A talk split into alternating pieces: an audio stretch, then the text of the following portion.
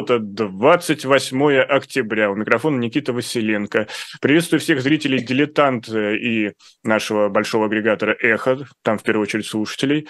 И сегодня у нас, как всегда, интересный сюжет для разбора. Я напомню, что согласно постановлению Верховного Совета РСФСР 30 октября – это День памяти жертв политических репрессий. Соответственно, это официальный день, официальный день памяти, который установлен и в нынешней Российской Федерации. День памяти, он, конечно, есть. И всегда была акция, которая возвращала имена. Она так и называется – «Возвращение имен». Но сегодня, в нынешних обстоятельствах, мы наблюдаем, что она снова отменена. То есть в Москве у Советского камня не соберутся, как это бывало ранее, люди не вспомнят жертв политических репрессий, но при этом акция не исчезает, она уходит в виртуальное пространство, об этом мы обязательно поговорим, но Самое страшное, что мы продолжаем наблюдать то, что идет борьба с памятью. А, снимаются какие-то мемориалы, снимаются таблички. А, Возвращение имен есть замечательный проект Сергея Пархоменко в рамках того же самого возвращения, и мемориальные таблички исчезают с улиц наших городов. Много чего исчезает, идет настоящая борьба. И отдельный частный случай, например, в Калужской области, в городе Боровск, замечательный художник Владимир Овчинников хотел открыть свой частный музей всего лишь из трех комнат. Но и там это вызвало большой, большой страх у местных начальников, и ему было строго-настрого запрещено это делать. Что же такое происходит сейчас в плане борьбы с исторической памятью. Об этом мы поговорим с нашей гостью. Не только об этом, а самое главное, мы поговорим о том и о тех, кто возвращает имена, и как эта важная работа сегодня соотносится с запросами общества и взглядами наших властей. Я с радостью представляю у нас в эфире исполнительного директора Цукунт Мемориал Елена Жимкова. У нас в гостях. Елена, здравствуйте. Э, добрый день, рада рада выступить здесь, рада встретиться с вашими слушателями зрителями. И сразу скажу, что э, эхо Москвы у нас очень давние и хорошие, теплые отношения. И я с каждый раз благодарностью говорю, какую сильную поддержку мы ощущаем от ваших зрителей, от читателей, от самого эхо, от сотрудников. Большое спасибо. И каждый раз, кстати, и в том числе в связи с этими днями, которые нас ожидают, эхо не оставляет эти дни без внимания. Большое спасибо. Я очень благодарна. Спасибо вам, Елена, за эти теплые слова. Но для наших зрителей давайте вот начнем сначала. Цукунст мемориал, организация, которую вы сегодня представляете, это наследница того самого мемориала?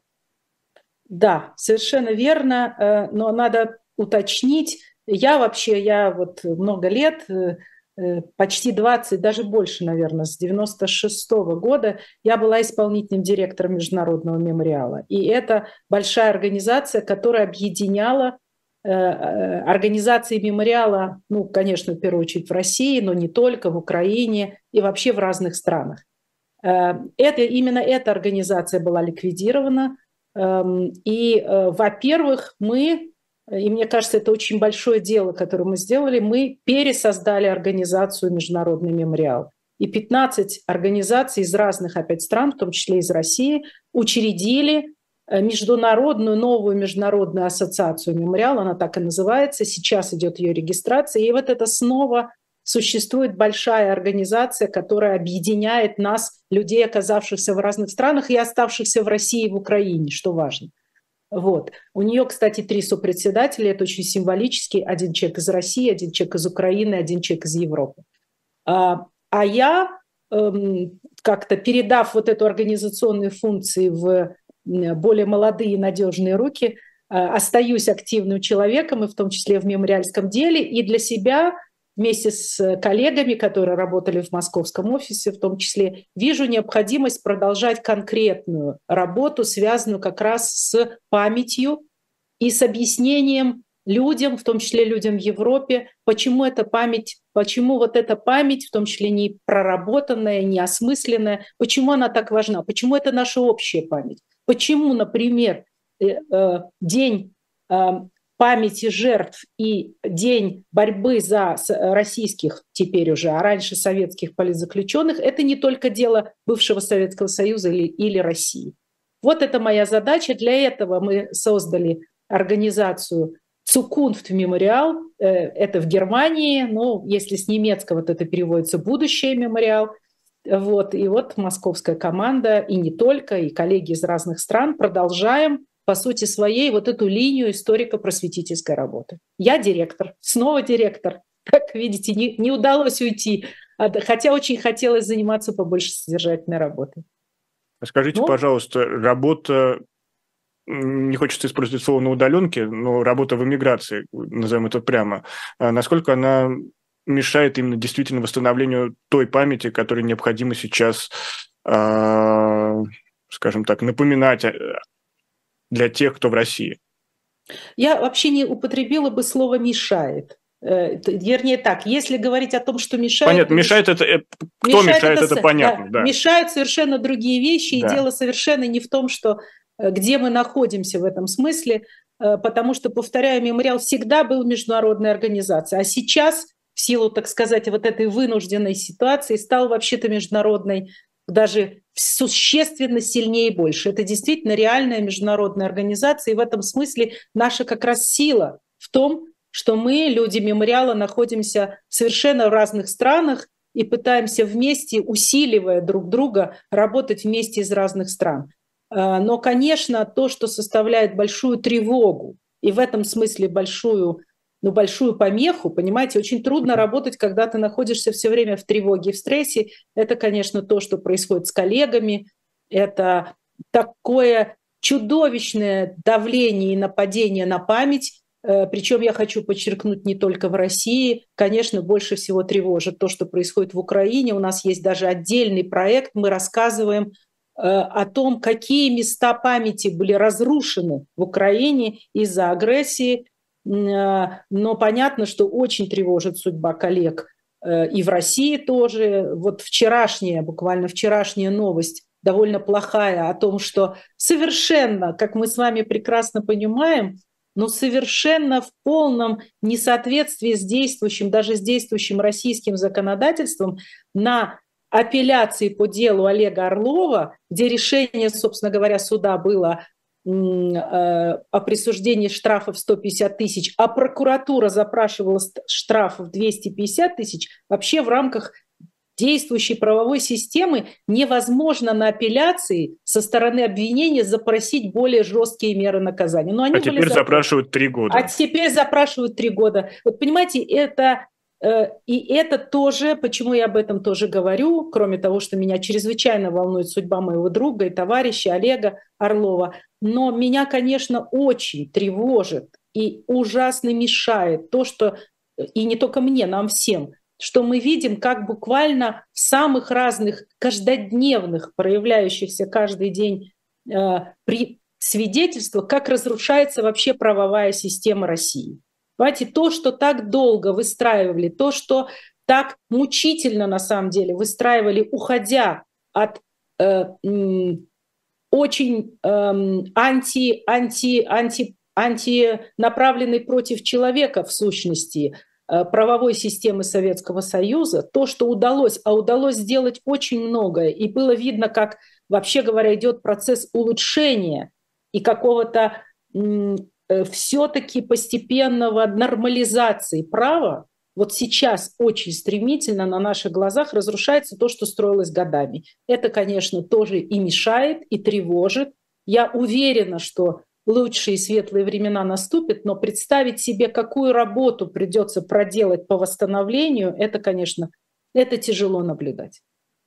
Ну вот так или иначе в нашей истории это, к сожалению, не первый раз происходит, и работу, да. которую нам необходимо делать по восстановлению того или иного общественного института или того порядка вещей, которые мы хотим видеть, мы уже проделали много раз. Да. И здесь мне хотелось вернуться к нашему историческому сюжету, поговорить о возвращении имен. И понятно, что в первую очередь мы все вспоминаем конец 80-х, начало 90-х, когда была перестройка, когда была гласность, а, когда можно было писать, говорить, ходить на митинги, открывались архивы. Но была ли какая-то работа ранее? И когда началась эта отправная точка? Можем ли мы это говорить, что это началось с 20-го съезда, когда был, например, развечен культ Сталина? А, ну, вообще э, процесс борьбы из-за сохранения памяти, из-за из статус политзаключенных никогда не останавливался, он был. он был и в самые даже страшные годы советской власти, и что для меня лично очень важно, я просто лично была знакома со многими людьми, которые в советское время этим занимались. И достаточно сказать, что собственно говоря, борьба за политический режим, то есть за признание статуса политзаключенных, вообще говоря, была основной темой борьбы а, не большевистских партий еще в самом начале, сразу после большевистского переворота в 17 году. А, но тут не хочется, это длинный разговор, очень интересный, не хочется уходить в детали, поэтому если говорить вот именно о днях, о днях 29 и 30 октября, то я бы считала важным несколько вещей сказать. Во-первых, важно понимать, что это два дня. Как вы сами сказали, 30 октября, День памяти жертв политических репрессий, обозначенный в законе это важно. Э, и это, я считаю, большим достижением, как и вообще большим существенным достижением является вообще, в принципе, принятый закон о реабилитации жертв политических репрессий, который продолжает по-прежнему существовать, действовать в Российской Федерации, потому что, по сути, это единственный закон, который обозначает наше отношение к прошлому и осуждает политические репрессии. Конечно, мы надеялись, что этот закон только будет вершиной вершиной большой горы законодательной и будет постепенно и со временем подкрепляться другими законодательными, э, так сказать, э, документами.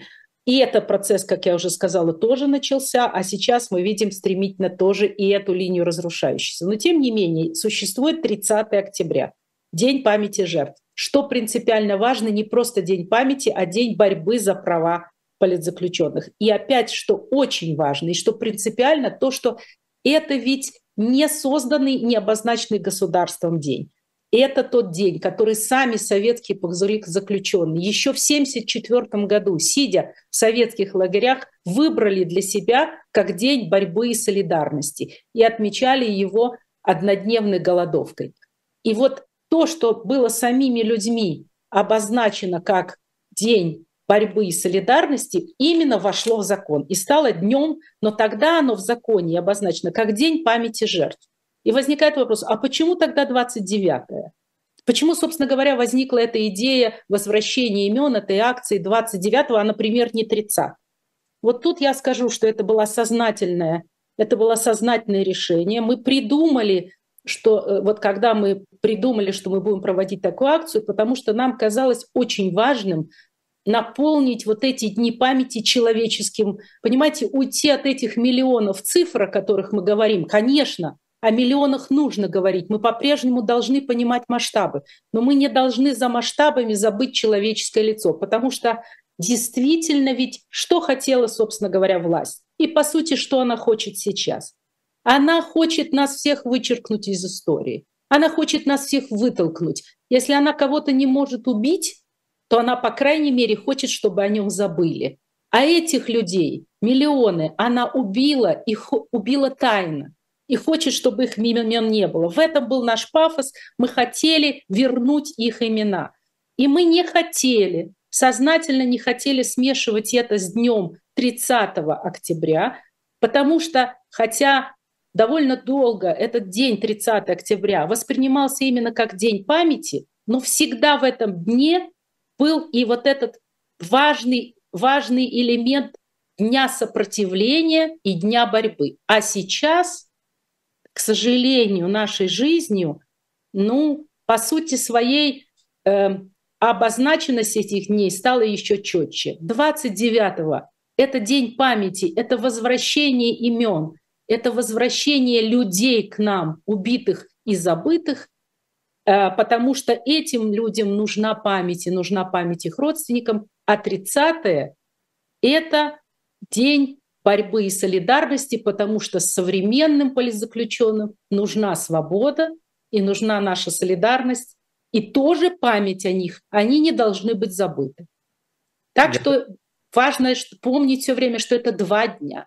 И мероприятия будут, кстати, проходить и 29 и 30. Я как раз хотел напомнить, что с, э, нынешние политзаключенные, среди которых Алексей Навальный, Илья Яшин, Владимир Кармурза, э, тоже будут проводить акцию солидарности. Они призывали э, провести голодовку именно в этот день, 30 октября, в знак солидарности с политзаключенными, как это уже было когда-то сделано, о чем вы, Елена, упомянули. Но я хотел снова обратиться к истории и вспомнить, да, тот э, временной отрезок, когда архивы были доступны, и можно было говорить, исследовать, и даже власти в этом способствовали. Но много ли успели сделать за это время? И как много осталось белых пятен? Ну, надо, надо сказать, что сделать успели очень много. Вот, понимаете, отдельную передачу можно пере, пере, посвятить перечислению того, что сделано. И я хочу тут подчеркнуть очень, что, конечно, мемориалы, я как человек мемориала не могу этим не гордиться и не могу об этом говориться, мемориал сделал много, но делал и даже продолжает делать не только мемориал. И очень важно, мне кажется, что нам, как общественности, и мемориал, опять же, был среди первых, удалось, по сути, вынудить не только общество заниматься этой темой, но и государство. И я считаю по-прежнему, что очень важно, что в Москве, в центре Москвы стоит памятник жертв э, э, поставленный от имени государства. И это очень важно, что в Москве есть Соловецкий камень, камень поставленный мемориалом общества, но есть и памятник, поставленный государством. Очень важно, что есть Государственный музей ГУЛАГа. Очень важно, что в разного рода Э, государственные позиции по всей стране включены рассказы о жертвах. Хотя, к сожалению, мы с вами, вы сами об этом сказали, мы видим, как уничтожаются памятники, и я думаю, это более глубокое исследование, но мои коллеги об этом, за этим специально следят. К сожалению, я думаю, что постепенно будет происходить процесс выталкивания этой темы из музеев, из экспозиций, потому что тут будет работать, понятная страх и самоцензура. Э, так что сделано было много, но в частности, например, я считаю принципиально важным работой, которая, конечно, не завершена и надо продолжать, например, создание большой базы данных жертв политических репрессий. То, что, собственно говоря, сделал мемориал. Но опять надо подчеркнуть, мы ведь только собрали и аккумулировали, хотя очень много там и наших собственных исследований. Но ведь это коллективная работа людей, в самых разных странах, в самых разных регионах. И именно благодаря тому, что каждый на своем месте так много сделал, у нас сейчас в этой базе данных почти 4 миллиона имен. Елена, я сразу ну, хотел уточнить, а с учетом, да. что все больше и больше времени проходит с тех страшных времен, можно ли вообще это выполнить работу? Потому что за хранение теряются данные, тоже теряются где-то в архивах, и просто это все буквально стирается, как мы говорили ранее. Uh, ну, я бы сказала, не только можно, а нужно, и мы даже обязаны эту работу сделать. Другое дело, что, ну, насколько она нам по силам, сколько времени у нас уйдет, сможем ли мы все сделать, э, это, конечно, вообще в человеческих лето силах, э, но то, что ее можно и нужно сделать, это надо, это, это абсолютно обязательно. Потому что это и есть тот наш долг, который мы несем перед этими людьми, с одной стороны, и вообще перед самими собой. Потому что когда мы начинаем, вот я как человек мемориала это могу сказать просто в отношении себя и своей семьи. Когда мы начинаем всерьез, и я в этом совершенно уверена, и мы, кстати, сказать об этом э, много говорили, когда организовывали, например, наши конкурсы со школьниками, а мемориал очень много этим занимался. Когда ты начинаешь всерьез, честно, разбираться, например, в истории своей семьи, в истории своих знакомых, ты не можешь обойти ни эти трудные вопросы сложные, и ты не можешь, в конце концов, не наткнуться на какую-то историю пострадавшего человека, репрессированного, потому что речь идет практически о судьбах всех. И это наш долг в этом смысле не только перед этими людьми, но и перед самими собой, Нужно это делать, хотя чем дальше это от нас, тем это сложнее. Особенно, конечно, надо признать трагично то, что мы уже живем в эпоху ушедших свидетелей. Вот когда начинался мемориал 35 лет назад, очень многие люди были еще живы. А сейчас, сейчас уже практически сами лагерники ушли, и уже уходят их дети.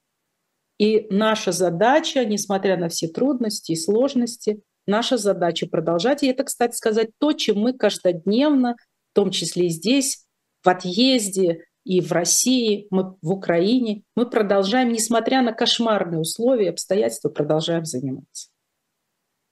Но на нынешнем этапе, как вам кажется, вы уже упоминали, что государство при этом не закрыло глаза на на то, что эти события были. И это проявляется по-разному. Иногда они мешают, а иногда ставят памятники, способствуют работе, работе музея. И вот это не знаю, вот этот дуализм, как долго он еще может продлиться? Или в какой-то момент они действительно уже скажут, все, хватит, мы закрываем страницу? Или это невозможно? Ну, ну что, надо быть, надо быть, так сказать, здесь стараться максимально честным. Конечно, сейчас уже государство ничего не делает. Сейчас скорее государство как раз закрывает вопрос только с какой скоростью с какой интенсивностью он закрывает и мешает. Или, например, не, не реагирует даже на откровенный вандализм в случае памятников, хотя должна было, должно было бы. Уже сейчас государство, по сути своей, я бы сказала, почти ничего не делает, либо преступно бездействует, либо само совершает уже разрушение памяти и фактически движение в обратную сторону. Как долго это будет длиться, то это для меня скорее действительно вопрос скорости. Э, вот, потому что мы видим с вами, как действительно стремительно, потому что, по сути своей, вся же страна сейчас как бы под дирижированием э, значит, сладких, складких сказок из советских мифов.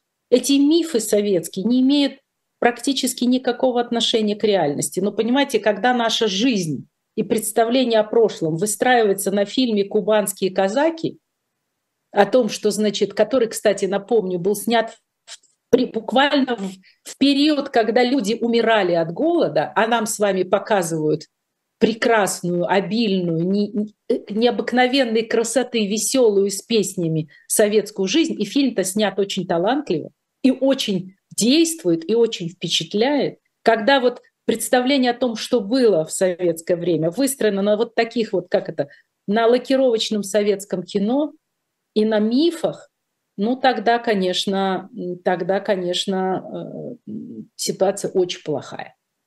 Но это не значит ведь для нас, что мы не должны с вами действовать, правда? Если мы думаем по-другому, мы должны убеждать людей в том, в нашем мнении, и должны пытаться рассказывать им правду. Я напомню, что на сегодня в гостях исполнительный директор Цукунского мемориала Елена Жемкова. А мы сейчас сделаем небольшую паузу. Это программа «Книжное казино. История» на канале «Дилетант». И совсем скоро вернемся. Оставайтесь с нами.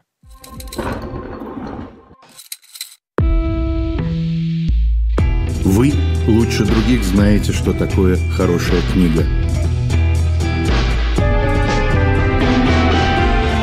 Мы лучше других знаем, где ее можно купить. Книги на любой вкус с доставкой на дом. Интернет-магазин «Shop Diletant Media».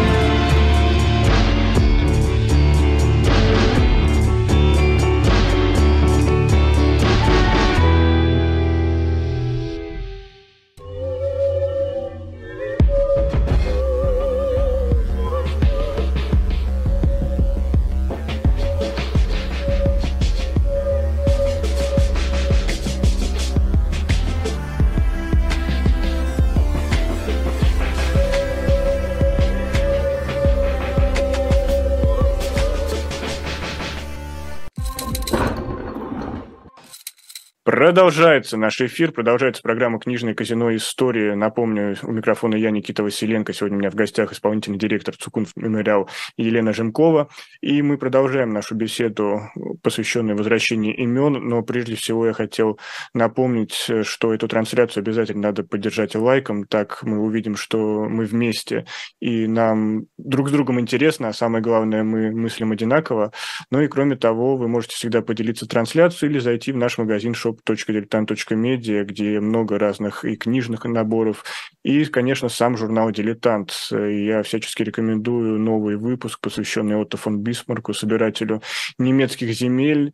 Там вы, как всегда, найдете много интересного. И самое главное, моя любим... одна из моих любимых рубрик – портрет э, Дмитрия Быкова. А кто там, вы узнаете сами, взяв этот журнал в свои собственные руки.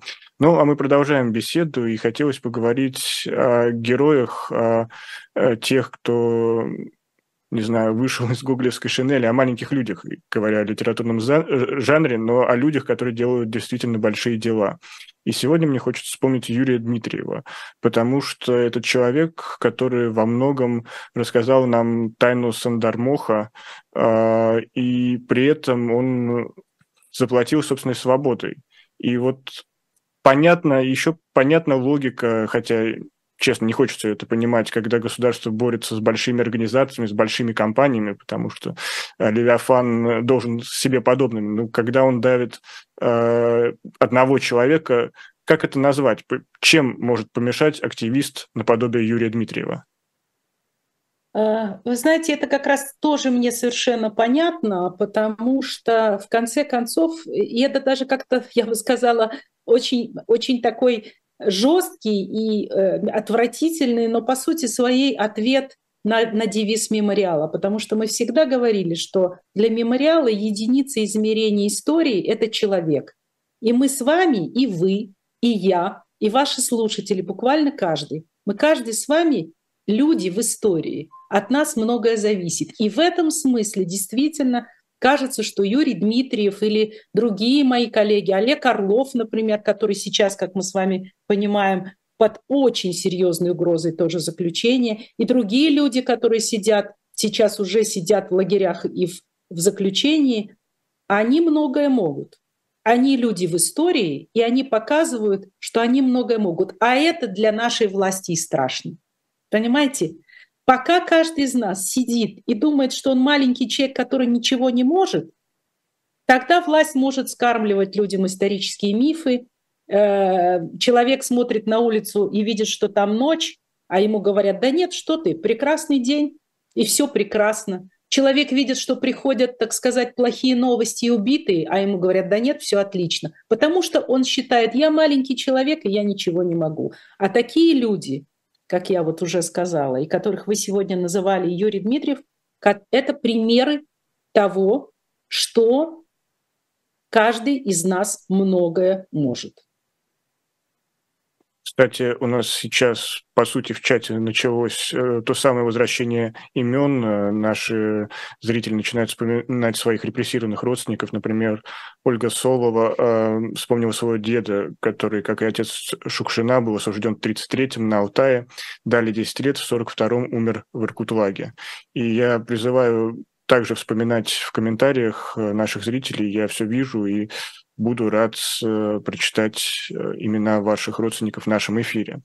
Но вот вы заговорили о мифах, и сразу захотелось вспомнить новый учебник э, Мединского по истории. Елена, удалось ли вам с ним ознакомиться? Ну да, я, я, так сказать, с ним ознакомилась, и, знаете, у нас были и публикации мемориальские, даже не очень хочу на это тратить время, а позвольте я отреагирую тоже на вот вашу зрительницу, которая написала, значит, и, и обращусь к, как бы к вашим зрителям, читателям, Дорогие друзья, это очень важно, чтобы наша память, вот эта, о которой вы пишете, чтобы она не осталась просто вот таким неким э, легким дуновением ветерка и просто вспомнили и забыли. Э, задача мемориала как раз в том, чтобы вспомнить и не забыть. Поэтому у меня к вам огромная просьба, пожалуйста, э, свяжитесь с нами, напишите на наши мемориальские адреса. Они все есть, они все действуют. Пришлите информацию, проверьте, есть ли информация о ваших родственниках в базе данных. Может быть, у вас сохранились какие-то дома документы. Сейчас это все легко отсканируется. Присылайте, пожалуйста, нам. Вот эта база данных, архив мемориала, который мы продолжаем вести, это наша с вами общая работа. И вот она состоит вот из этих маленьких капелек, которые в том числе капают вот в ваш чат. Пожалуйста, пожалуйста, сделайте еще этот шаг. Кстати, у нас во время акции возвращения имен завтра, кроме того, что мы будем вот онлайн читать имена, у нас будет работать э, ну, такая горячая линия помощи, помощи в поисках родственников. Просто, Расскажите да, подробнее, очень... потому что много да. действительно вопросов о поисках родственников. И наша да, да, Анна да, вот первая да. задалась. Да, Мне да, кажется, да, будет да, интересно. Да. Это наша прямая задача. Сразу скажу, что Э, в мемориале очень высокого уровня специалисты работают, которые накопили огромный многолетний, многолетний опыт э, поиска и помощи в поиске. Кстати, очень адресую, мы даже сделали целую серию подкастов на нашем YouTube-канале их можно найти, как раз вот об этих, в том числе абсолютно чудесных историях, найденных поиска. Сейчас не будем на это тратить время. Э, и мы, понимая, насколько высок запрос, мы вот в рамках акции, а завтра будет, как вот мы с вами говорили, с 10 утра до 10 вечера, 12 часов по московскому времени будет идти онлайн-акция возвращения имен. То есть, с одной стороны, она будет проходить в разных городах. Вообще всего в акции участвуют сейчас на сегодня 34 страны и 80, 34 страны и 80 городов. Э, есть на сайте акции, у нас есть отдельный сайт, он называется october29.ru. Там, в общем, все можно найти, в том числе там можно и вот этот ваши запросы на поиск сюда посылать прямо, они попадут к нужным людям. Так вот, э, в 34 странах там карта есть, можно увидеть, эм, и, и вообще не только в каких-то организациях, а э, и отдельные люди где-то проводят эту акцию физически, в том числе, кстати, и в Москве. Э, в Москве э, в течение цел, всей последней недели проходили такие локальные чтения имен в разных местах, в том числе рядом с, рядом с местами, где таблички висят последнего адреса, и там, где их сняли, и будут э, восстановления, в том числе табличек. Так вот, э, это проходит, и параллельно, понимая, насколько высок запрос, мы в этом году первый раз, раньше такого не было, мы устраиваем, ну, то, что называется, по сути, горячую линию. Параллельно с проведением акции будут сидеть коллеги, которые будут отвечать на вопросы, помогать, помогать в поиске розыск, э, родственников. Нужно понимать, что довольно часто, потому что если речь идет о простых случаях, то для этих случаев мы даже уже сделали всякого разного. А что значит простые случаи? Опишите, ну, пожалуйста. простые случаи, например, когда у человека, вот это очень важно, у того, кто ищет, достаточно много информации когда он много знает, понимаете, когда он знает, например, точно, где человек был арестован или выслан куда, когда он знает точно фамилию, имя и отчество того, кого он ищет, когда он знает дату рождения. То есть здесь любая информация становится принципиально важной и помогает нам искать. Но очень часто есть такие случаи, когда, например, к сожалению, э, уже розыском называем, занимаются правнуки, а они не знают, например, отчества, своего, своего родного человека. И в нашей базе, оказывается, вот я, этот случай был буквально несколько дней назад, я с ним читала, этот случай, который описала Лилия Чанышева, сидящая сейчас тоже в заключении, она написала, что в нашей базе данных, базе данных мемориала, три человека с такой фамилией, с таким именем, но с тремя разными отчествами. Это ее, кто-то из них ее прадед но она не знает отчества. И путем ее, так сказать, было, конечно, получение э, э, доступа, э, поход непосредственный в читальный зал соответствующего архива, получение дела, а она как родственник имеет на это право, и ознакомство с этим делом. И, конечно, вот дальше уже начинается специфика и более профессиональная работа, потому что, например, и это важно, практически во всех архивно-следственных делах сохранились так называемые анкеты арестованного. Э, это анкета, которую заполнял человек после ареста, обычно следователь заполнял со слов арестованного, и там в этой анкете обязательным пунктом стояло а, не только биографические данные, но, например, состав семьи. И очень часто люди узнают о том, что у них, у них там дальше когда-то были какие-то родственники, что, например, у их дедов были братья или сестры. Они именно из этого, например, я место рождения своего дедушки узнала только из его архивно-следственного дела. Я не знала. Я знала со слов, он умер до моего рождения, в общем, вернее, он умер, когда я была маленькая совсем, э, естественно. А, и я знала со слов своей матери, а мать знала очень условно, что какая-то область, вот где-то там. Не знала точного места населенного пункта, а узнала я из, из, этого, из этих документов.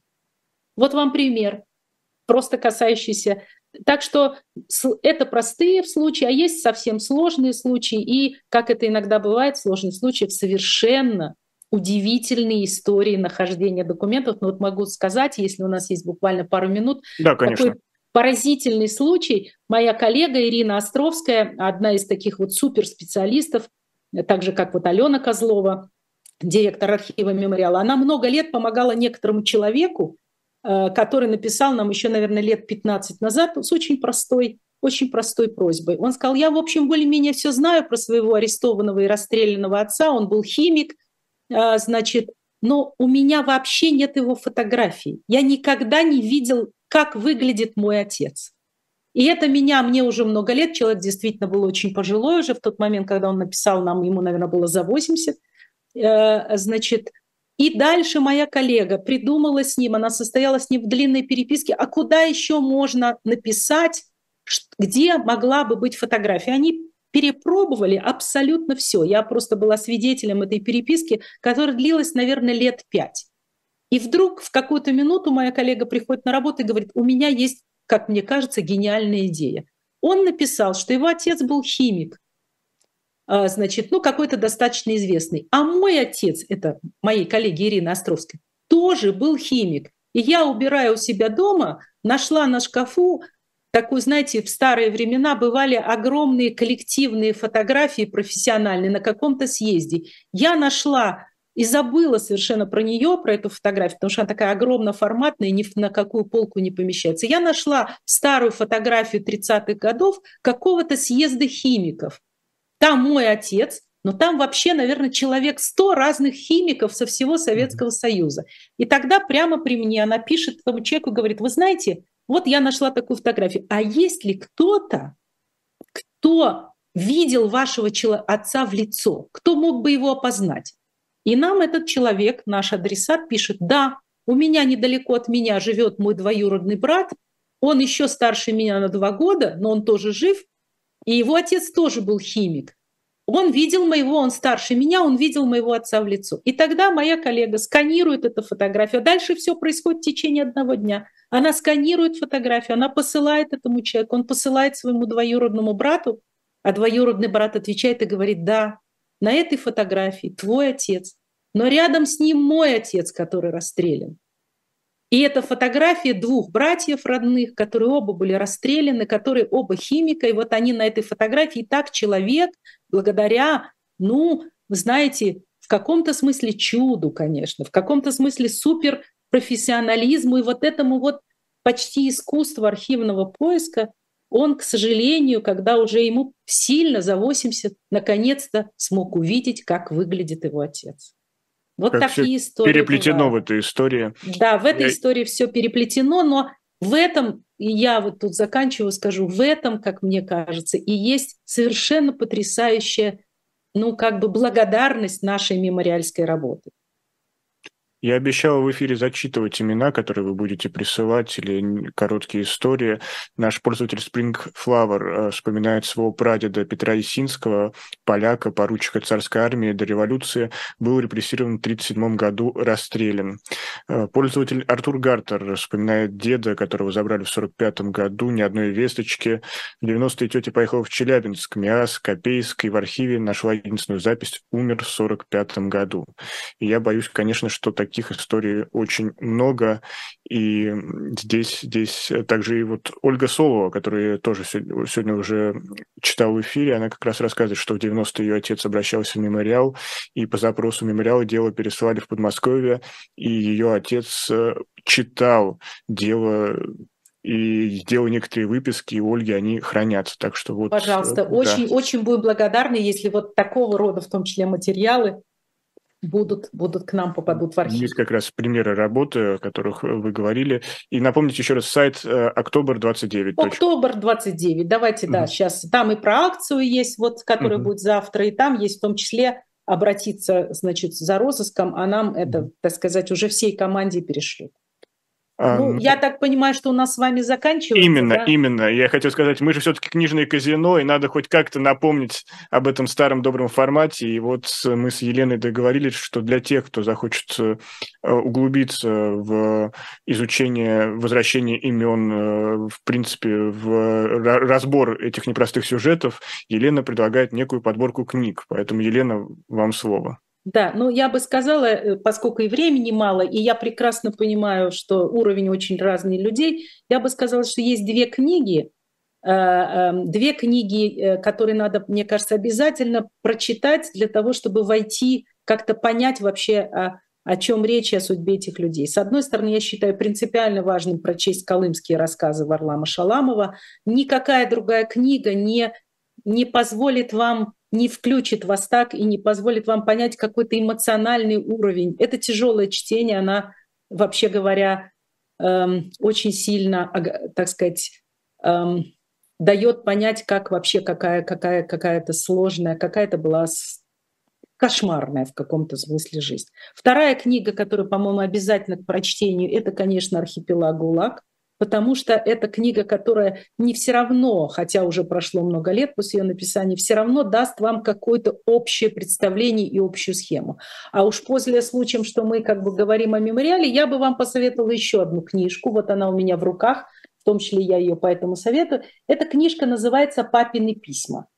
И это наш, и я не случайно ее советую, потому что эта книга, как пошутил один мой друг, мемориал это, это организация одной успешной книги. Ну, это не совсем так, но все-таки то, что вот эта книга «Папины письма», она перешла много переизданий, что я знаю очень многих людей, которые ее покупали для подарка, в том числе на Рождество и на Новый год, это пример того, это все сделано на, на архивах мемориала, на том, что мы собрали. И здесь собраны истории э, десятка мужчин, вот это нам показалось важным, десятка арестованных мужчин, которые пытались, ну вот, э, как-то передать свое наследство, свое духовное наследство, вообще свою, свою жизнь, которую они понимали, что у них уже отнимают, своим детям. Это история 15, э, нескольких десят, десятка мужчин, и они потому называются папины письма, потому что это все через письма или через какую-то связь.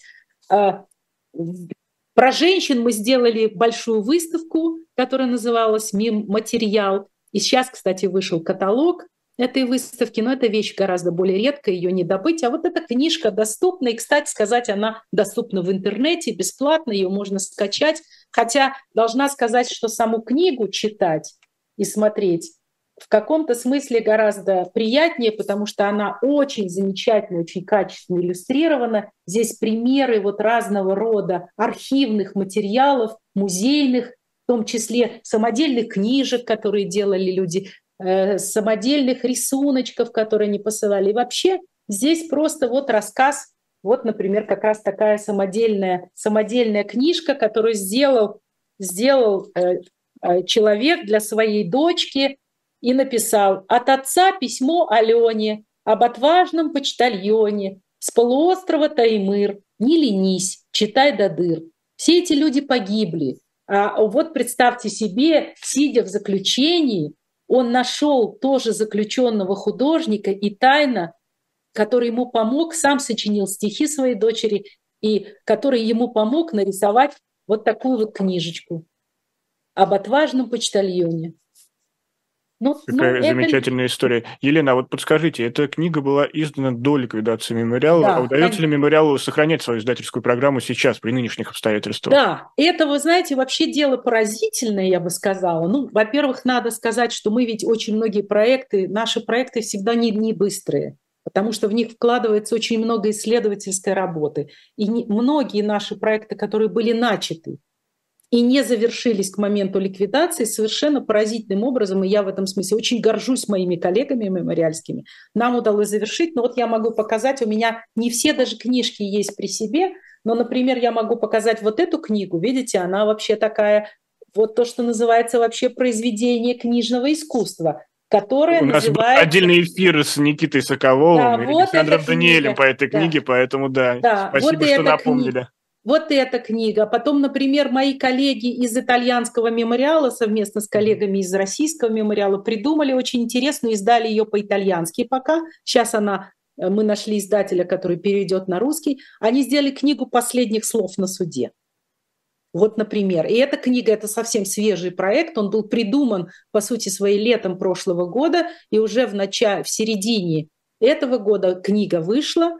И мне кажется, она у меня здесь где-то стоит на полке, но это не так важно, не будем тратить время на ее поиски. Так что да, работа продолжается. Или, например, что мне кажется тоже принципиально важным, и я даже, простите, встану и сниму все-таки эту книгу.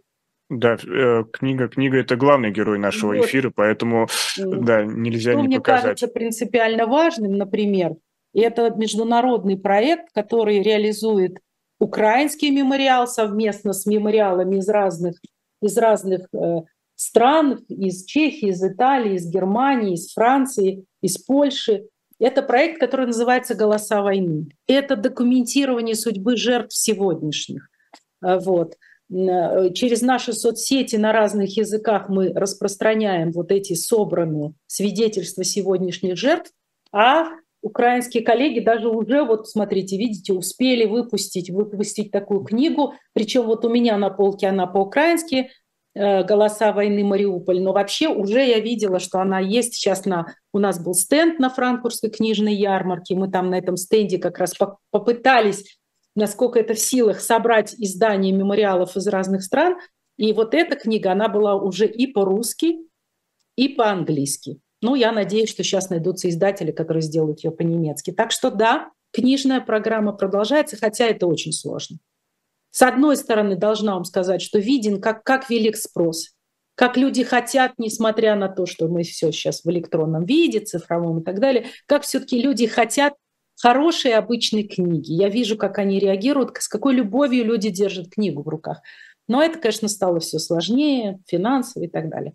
Ну, тоже боится трудностей. Все Никто так. не собирался останавливаться. Show must go on, скажем так. Абсолютно. абсолютно. Елена, Надо очень много слов благодарности в ваш адрес и в адрес ваших коллег. Э, спасибо. Спасибо вам спасибо. большое. Я тоже присоединяюсь к этим словам. Пожалуйста. И спасибо, что нашли время для нашего эфира. Пишите нам, присоединяйтесь к завтрашней акции. Будем Я напомню, очень, очень благодарны. Исполнительный директор Цукунск мемориал Елена Жемкова была у нас в гостях. Елена, еще раз большое спасибо. Ну а мы двигаемся дальше. Я напомню, что совсем скоро у нас будет рубрика «Книжечки» с Николаем Александровым. И Николай подготовил, как всегда, интересную подборку. Сейчас Николай уже присоединяется, и вот-вот он будет с нами. Э, прям э, напоминает мне включение э, из космического путешествия космического путешествия по страницам книг. Николай, вам слово. Приветствую. Никита, привет, дорогой. Я хотел о двух книжках сегодня рассказать. Одна, безусловно, связана с актуальностью и, в частности, с премией «Просветитель», поскольку она вошла в одну из номинаций премии «Просветитель». А вторая э, книга вышла уже достаточно давно.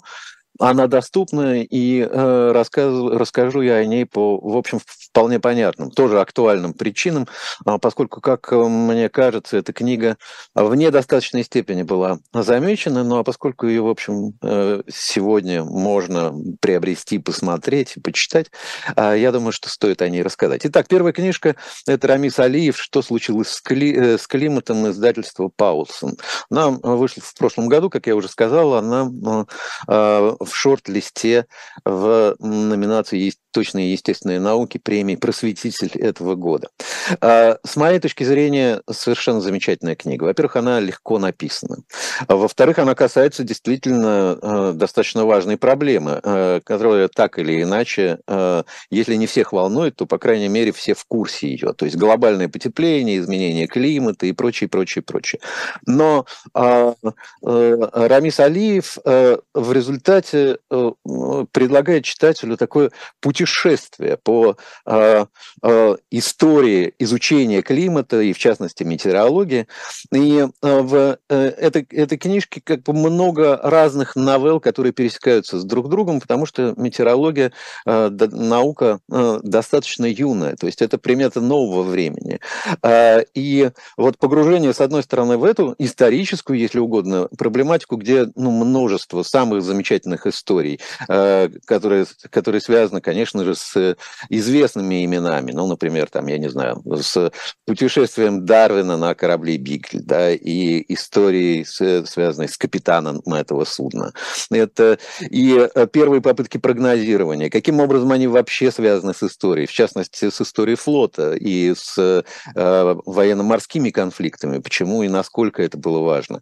Ну, а главное, погружаясь в эту книгу, вот с одной стороны существует историческая часть и замечательные совершенно новеллы, связанные с отдельными учеными и с исследованием отдельных проблем климатологических. А с другой стороны, читатель постепенно понимает, насколько сложно устроен наш мир, э, на, насколько много, много факторов оказывает влияние на погодные или климатические изменения, какая роль человека в этом и без того сложном процессе, и э, действительно возникает в результате даже некоторое изумление, каким образом вообще можно э, изучать климат, пытаться что-то прогнозировать и думать, что может оказать воздействие. А, здесь по существу можно сделать два вывода. То есть, с одной стороны, это действительно наука, а, которая пытается учесть множество самых разных влияний а, и работать не просто с большими, да, с большими данными, да, но пытаться как-то разобраться, потому что недостоверные сведения, по сути дела, обесмысливают любой прогноз. То есть любая ошибка ведет к а, неверным предсказаниям. А с другой стороны, возникает это э, ощущение, что да, практически каждый наш шаг, ну, условно говоря, каждая пластиковая бутылка, брошенная в воду или оставленная в лесу, могут привести или и приводят э, к достаточно серьезным изменениям и оказывают не меньшее влияние, нежели э, промышленные предприятия, эти глобальные производства и сегодняшнего дня, да, в наш мир технологий. Иными словами, э, книжка э, с э, самых разных точек зрения весьма любопытная. Повторю, это Рамис Алиев «Что случилось с климатом?» издательство Паулсон.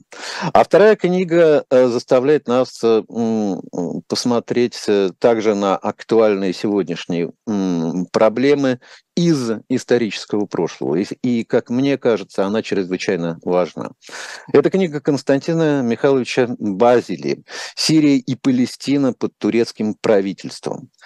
Э, книга, которая вышла в XIX веке.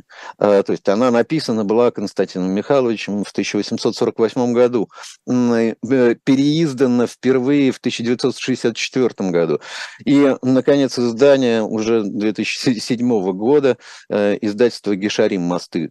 Культура», дополненное, заново откомментированное, восполненное это э, книжка, которая позволяет понять те сложные исторические процессы, которые происходили на Ближнем Востоке, на территории э, Сирии, Палестины, Иерусалима и так далее, и так далее.